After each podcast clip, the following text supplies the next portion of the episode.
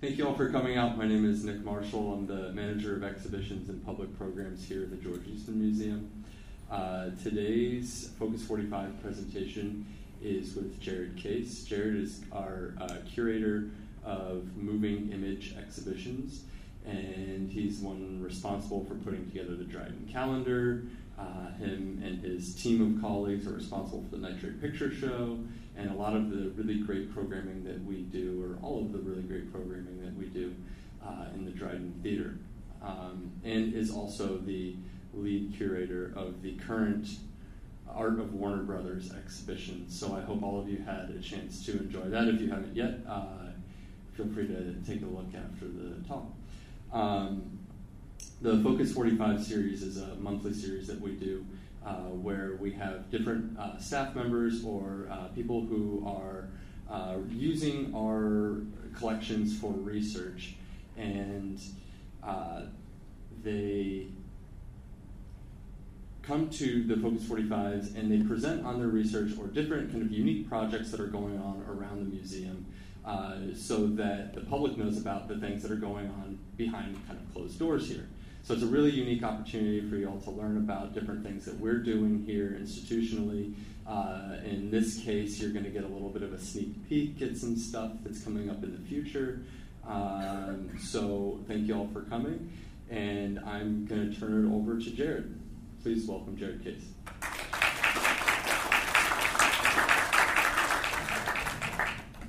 So nice I don't have to introduce myself. That's normally what we do at the Dryden Theater. But uh, I am Jared Case, and as Nick said, uh, as curator of film exhibitions, I am in charge of putting together and making sure that everything happens at the Dryden Theater. Uh, and this was planned before we knew that we were closing. However, it is nice that uh, we have this sort of motion picture focused talk happening while the Dryden is closed. So we've been working hard. Um, October has already gone to press, so we know what's playing then.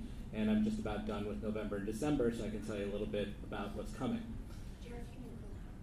Oh, I can. Get closer to the microphone. I, I feel like I'm going to wander around anyway, so uh, maybe I'll just take the microphone with me. I'm used to walking around. Um, the reason I called it the Never Ending Exhibition is because uh, doing shows five or six nights a week, there are certain series that we put together, and they're conceptual, they have an idea behind them, but you can also find connections curatorially between films from different series or along uh, much longer periods of time, such as uh, with the director Hirokazu Koreeda. We played one of his re- most recent films last summer, which led into the big hype that he got for Shoplifters, which came out at the end of last year, and we played uh, here as one of our films in March, and leading into another film that we're bringing in, uh, one of his older films uh, this fall as part of the Voyages and Discoveries series. So, really, curatorially, what you're thinking about when you're making connections between pieces is that those pieces are seen in, in, fairly close proximity and you see the connections or you make the connections yourself, either guided by a curatorial hand or as you're making your own connections. And just because we have them either night to night or month to month or within a series or even over a 12 or 15 month time period, those connections can be made. So it's continuing to grow and, and build on itself. Um, we've got three logos up here representing ideas, film availability, and cost. Uh, more than perhaps any other part of this museum, we are sort of caught between art and commerce. Uh, certainly, uh, the, the, the, legend that I tell to uh, students of the L. Jeffrey Selznick School of Film Preservation when they come in, and I was the, the cataloger in the department for 15 years before moving into this position, so I have a pretty good idea of what's in the collection is that uh, for photography exhibits, their inspection process happens somewhat like this. I'm simplifying. So you pick up a photograph, you look at it, you look at the back, make some notes, and you're done. And that exhibition lasts for three months. Here in the moving image department with the Dryden Theater, if we're inspecting a film print, uh, I know that for one of the nitrate prints that uh, we are pre-screening for the next Nitrate Picture Show next June. Spencer spent at least 30 hours inspecting that print for an 80 minute film. So it's, it's almost completely reversed in terms of the work process and the length of the exhibition. So it's, it's different, and also all of that labor then turns into cost. And how much is that going to balance against the, the benefit that we get for getting these things in? So, um, to start with, we've got ideas.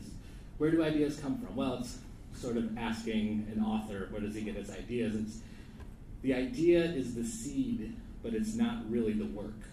The idea is the concept that, that someone has, but all the work to make that actually happen is what the curation of a film series is about. So we get uh, ideas from our audiences. Occasionally there are points in time where I can say, hey, that's a good idea.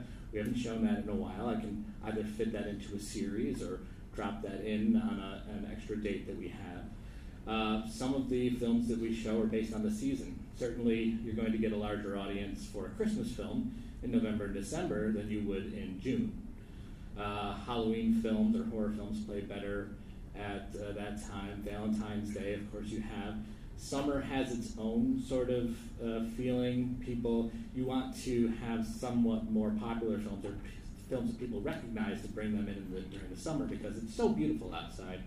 Unless you want some air conditioning, it takes a little bit more to, to bring them in. Uh, we do have exhibitions that we pair with uh, very often. So, with the uh, Warner Brothers exhibition, we had three shows of 35 millimeter Warner Brothers animated shorts, which we were able to fit in just before we closed, including one on the opening night and two more the following week, uh, which was fantastic. For the upcoming Voyages exhibition, I've been working very diligently with uh, Jonathan Anderson and Edwin Lowe who are the artists that are going to be featured in the exhibit, in bringing together a series that is available. And that's very um, tough with this particular series, but that also represents not just the images that they have on the wall, but also the spirit of that and bringing that to the screen. How does that translate to the moving image? They're, they're still images, have a certain sense to them. How does that translate into the films that, that we see on screen? Uh, we have several collaborations with uh, institutions that are in the Rochester area. Uh, certainly, there are film festivals that come here either to rent the space or to, to work with us at the Dryden Theater. Uh, the Image Out Film Festival, the Jewish Film Festival, uh, the Take One Film Festival, the Polish Film Festival. We work with all of these people in trying to bring in something that is appropriate to our audience while also helping them. Uh, sometimes they rent the space and they take all of the profits. Sometimes we split it and split the cost and we split the, the benefit for us. And then there are the conceptual series. This is really where I get to sort of dig down and, and do some deep thinking, some, some um, deep dives into the film history and, and bring out something. Um, there are several different types of series. There's um, sort of filmographic series you can go through uh, a director or an actor, or maybe just want to salute someone, such as we lost a few uh, people that were important to the history of motion pictures this past year, including Doris Day. So we've got a little focus on her coming up in October, as well as focus on a few more people later on.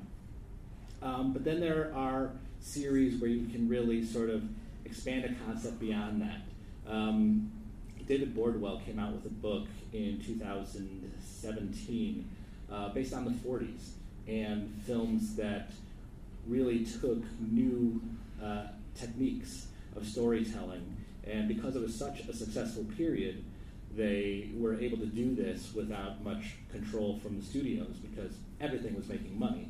So you can try whatever you want. And by the end of the 40s, that really came down. But it started new ways of thinking about storytelling, particularly in the motion picture industry. And um, so we did a, a, series of 10 films based on each of his chapters uh, that explored one of these techniques going forward. Um, in the, after that, we did uh, Clint Eastwood as a director. So, not just as an actor, but what did he bring to the screen with his directorial vision? What sort of themes could we see from film to film? And we played his first film and one, of his latest films and, and see the growth and the themes that he was looking at there. And then one of my favorites was a series we did in the, the early part of the year called Shooting at 80. So there are very few directors that are able to continue their career past the age of 80 years old.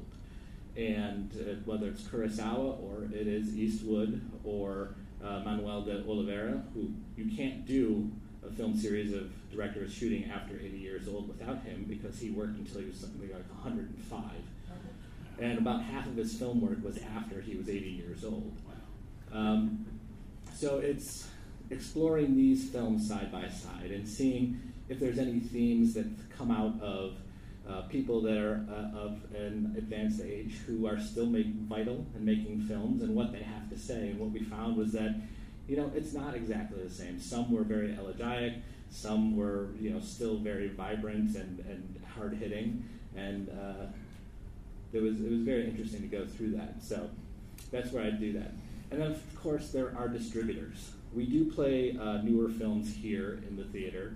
And we have several people that are emailing me on a weekly basis asking, hey, can you play this film? Hey, can you play this film? Um, these are mostly independent distributors or smaller distributors. We're not talking about uh, Sony and Warner Brothers who are calling me and asking if I can play uh, the newest Bond film. Um, the, these are smaller distributors, usually foreign or independent films that are trying to get some sort of release that are looking for a home for it. And Another thing that I like to emphasize is that, especially for a city this size, this film culture here in Rochester is very, very strong. Um, with the number of film festivals that we have, the fact that we have an art house theater just a mile down the road, the fact that we have a repertory theater in the Dryden that is dedicated to showing film in its original form as much as possible, the fact that we have second run theaters and, and many of the mainstream uh, multiplexes that, that bring all sorts of um, great treats to our eyes. Uh, the fact that we have all this is really something to treasure. Um, and we have a great working relationship between the Dryden and the Little Theater. Uh, we often communicate back and forth to see who's playing what. And between the two of us, we want these films to have as many showings as possible. So if I know the Little is going to get something, and even for a week they're going to get 12 or 14 shows out of it, that's great because I can only give them one or two with my program. Uh, with the repertory program that we have, these newer films, if they can get more money, it encourages them to make more films just like that. And we all know that the, the middling film is sort of disappearing. It's all very small, independent, or it's a very large blockbuster So to give these films as much support as possible is great. So I made a list of the distributors, the independent distributors that I have personally worked with uh, in the last 12 or 14 months since I've been in here. You can see we've had at least one film from all of these distributors, and most of these come in the form of Rochester premieres. Um, so Wellgo Entertainment was someone that we hadn't worked with before, but they brought us uh, Lee Chang-dong's Burning, which we showed in January, and then the Little picked up for a limited run after us. Uh, Magnolia was a slightly larger one, but they brought us Shoplifters. So it's working with these uh, independent distributors uh, in terms of getting ideas for what comes in that I can plug in here and there to fill out not only our mission of bringing world cinema to the Rochester audience, but also uh, bringing of diverse voices beyond just what we have in our collection. And this does not even include the independent filmmakers such as Matthew White, who brought us uh, the, the, House of Stromso, or John Murphy and Trala Murku from Ireland, who brought us Photo City in December, or Paul Anton Smith, we showed his film Have You Seen My Movie in March. So there are directors that handle the movies themselves and, and try to distribute them as well that we work with. And some of the ones that are out that I haven't worked with yet are Oscilloscope, Draft House, AGFA, which is the American Genre Film Archive, KimStim, so there's even more out there. Um, there's this wonderful app that I have on my phone called Letterboxd, just like you would spell, except without that last E.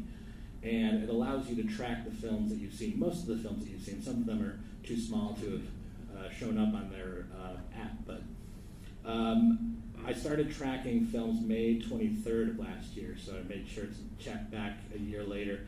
Uh, I watched over 400 films uh, during that time, uh, both at work and outside work hours, in order to choose these films that are going into uh, the program. So you figure uh, 50 weeks at five films a week, we're showing about 250 films a year. So I have to watch beyond that in order to make a decision about what to bring into the program itself. So, um, we also need to work with print availability. So the idea is great, but as I say, the work that goes into making sure that we can get that print here and to make sure that it's in good enough shape to show is, is very difficult. So we try to, as I'll get into the cost later, um, use about 50% of our program from our own collection. Luckily, we have 28,000 titles in our archives here, but that you know, goes all the way from single home movies up to the original negatives for Gone with the Wind or The Wizard of Oz. Um, not all of those that we can use, those negatives, the preprint material, fine grain masters or master positives, we can't use that. So the number of actual prints that we can use go down, but it's 35 millimeter and it's 16 millimeter. Um, we try to, as I say, use as much 35 millimeter as possible because as these films were produced on this material, that's exactly how we want it to be seen. Even if it's a later print, we feel that that experience, the quality of the 35 millimeter film, is, is a much greater experience than the reduction print of a 16 millimeter print. Now, that doesn't always uh, work out. Uh, particularly as we were putting together the Silent Tuesdays series uh, again this fall, which will be coming back on the 15th, I believe. That's the first public screening. Um, there were a lot of 16 millimeter prints. There's a new uh, professor teaching the class that uh, correlates to the Silent Tuesday series, and she's coming from Chicago, and we had long discussions about exactly what it was we wanted to do with this silent film series.